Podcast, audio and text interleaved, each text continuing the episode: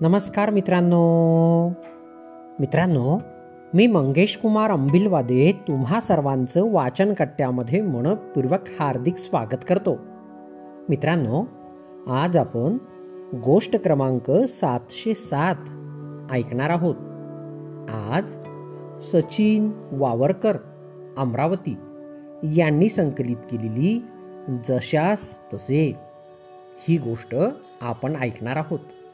चला तर मग गोष्टीला सुरुवात करूया. बेलापूर नावाच्या एका गावात एक हत्ती होता. तो दररोज पाणी पिण्यासाठी नदीवर जात असे. तिथे आंघोळ करून घरी परत येत असे. नदीवर जाताना वाटेत एक शिंपी होता. तो शिंपी हत्तीला दररोज काहीतरी खावयास देत होता.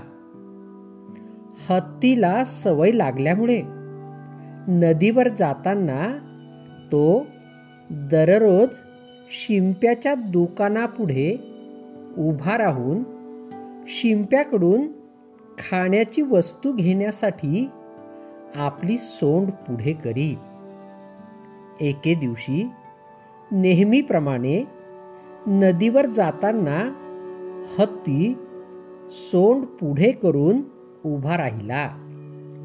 पण शिंपी मात्र त्या दिवशी रागात होता. त्याला त्या दिवशी एकही गिऱ्हाईक आले नव्हते. त्यात एकाच्या मापात फरक पडला.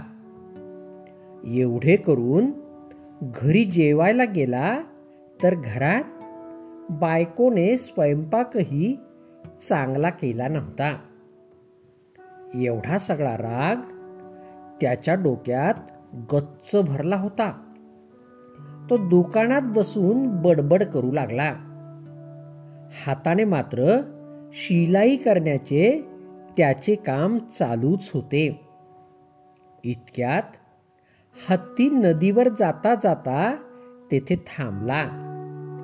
सवयीप्रमाणे त्याने सोंड पुढे केली. शिंपी एवढा रागात आला की हत्तीला म्हणाला इथे आमच्या पोटाला काही खायला नाही आणि त्यात तुला कुठून देऊ? असे म्हणून त्याने हातातली सुई हत्तीच्या सोंडेत टोचली. शरीर कितीही प्रचंड असले तरी शरीराला थोडीशी इजा झाली तरी समजते.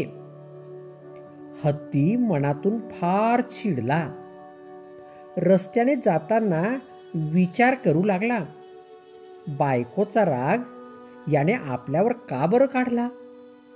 याला चांगला धडा शिकवला पाहिजे. वैतागून हत्ती तिथून निघाला. व्यवस्थित नदीवर डुंबून आंघोळ करून नदीवरून येताना वाटेत एक घाणेरडे डबके होते. त्यातले पाणी आपल्या सोंडेत गच्च भरून घेऊन आला. शिंप्याच्या दारात येताच सोंडेतल्या घाणेरड्या पाण्याचा फवारा त्याच्या दुकानात त्या नवीन कपड्यांवर त्याने सोडला. आणि त्या भारी किमतीच्या कपड्यांची क्षणार्धात नासाडी करून टाकली. गोष्टीचे तात्पर्य आपण जसे करू तसेच आपल्याला परत मिळते. मित्रांनो ही गोष्ट या ठिकाणी संपली. तुम्हाला गोष्ट आवडली असेल तर तुमच्या परिचितांपर्यंत नक्कीच पोचवा.